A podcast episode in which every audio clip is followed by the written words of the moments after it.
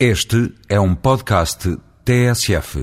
Nos últimos 15 anos, em Portugal, perdemos 21 mil hectares de floresta, 33 mil hectares de solo agrícola, 12 mil hectares de solos agrícolas com áreas naturais e 4 mil hectares de vegetação natural. Perguntam-me, perdemos como? Será que herderam? Não, foram transformados em solo urbano ou em solo construído. São 70 mil hectares no seu total, representam 42,2% do território construído em Portugal. Estes números são números muito elevados, que impressionam. Eles vêm de um estudo de Mário Caetano Carrão e Marco Paim, publicado no ano passado, e mostram-nos que, afinal de contas, aquele desordenamento de que se fala todos os dias é bem real estamos a depredar território ecologicamente fértil para o transformar, já nem sequer digo numa cidade, mas em novos espaços que são desconexos, descontínuos, dominados por vias rápidas, por rotundas, por centros comerciais, por espações urbanas de muito baixa qualidade e por instalações industriais que mais tarde ou mais cedo acabam por ser deslocalizadas.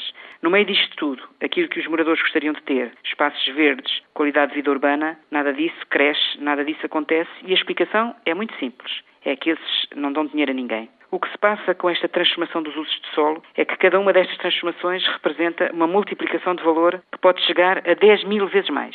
E quem tem o poder para decidir isto são os diretores de urbanismo, os serviços de urbanismo das autarquias, os autarcas, os presidentes de Câmara, as entidades públicas. É por isso que é tão importante que as decisões destas pessoas sejam claras, sejam transparentes, que não haja promiscuidades, que não haja segredos, que as coisas se façam à luz do dia e com regras.